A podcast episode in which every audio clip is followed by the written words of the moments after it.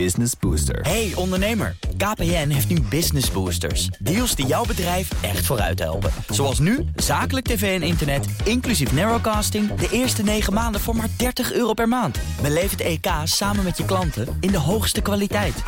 Kijk op kpn.com slash businessbooster. Business Booster. De column van Bernard Hammelburg. Je zou zeggen, als het staatshoofd wordt verdacht van een misdrijf... en onderzoek wijst uit dat hij onschuldig is... dan is er reden tot vreugde. Zo niet met het Trump-onderzoek. Het leek erachter of de Democratische Partij en de media collectief in de rouw gingen... toen bleek dat hij niet heeft samengespannen met de Russen. Op Fox News, de roeptoeter van de president na... hing over bijna alle media een grauwsluier. Urenlang mopperden deskundigen en commentatoren... dat Mueller niet duidelijk was over de verdenking van machtsmisbruik... en dat minister Barr van Justitie, die geen aanwijzingen ziet voor machtsmisbruik... simpelweg niet deugt, omdat hij door Trump is benoemd.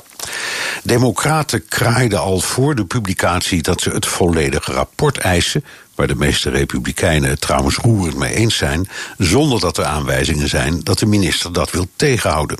De boodschap is: we laten Trump niet met deze schijnoverwinning wegkomen. Nu is dat de manier waarop het spel in de VS wordt gespeeld.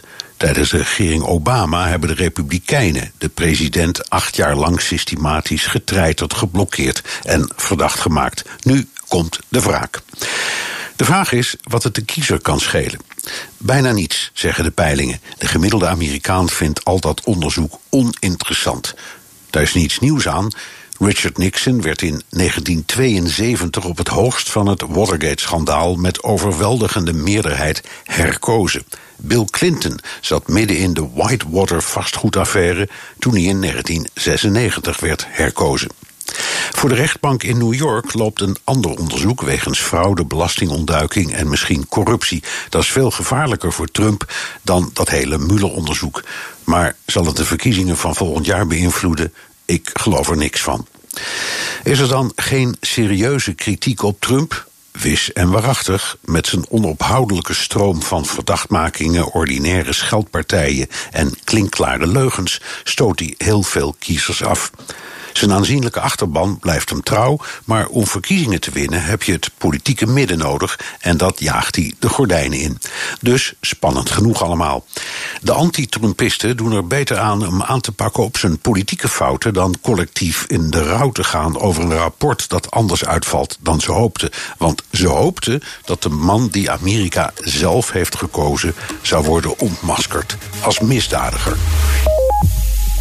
Dat zei onze columnist op woensdag. Bernard Hammelburg, buitenlandcommentator. En als u zijn column wilt terugluisteren, kan dat gewoon op bnr.nl. En in de BNR-app vindt u alle columns.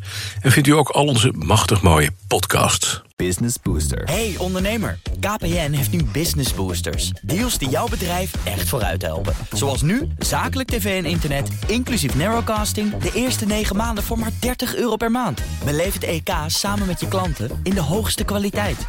Kijk op kpn.com slash businessbooster. Business Booster.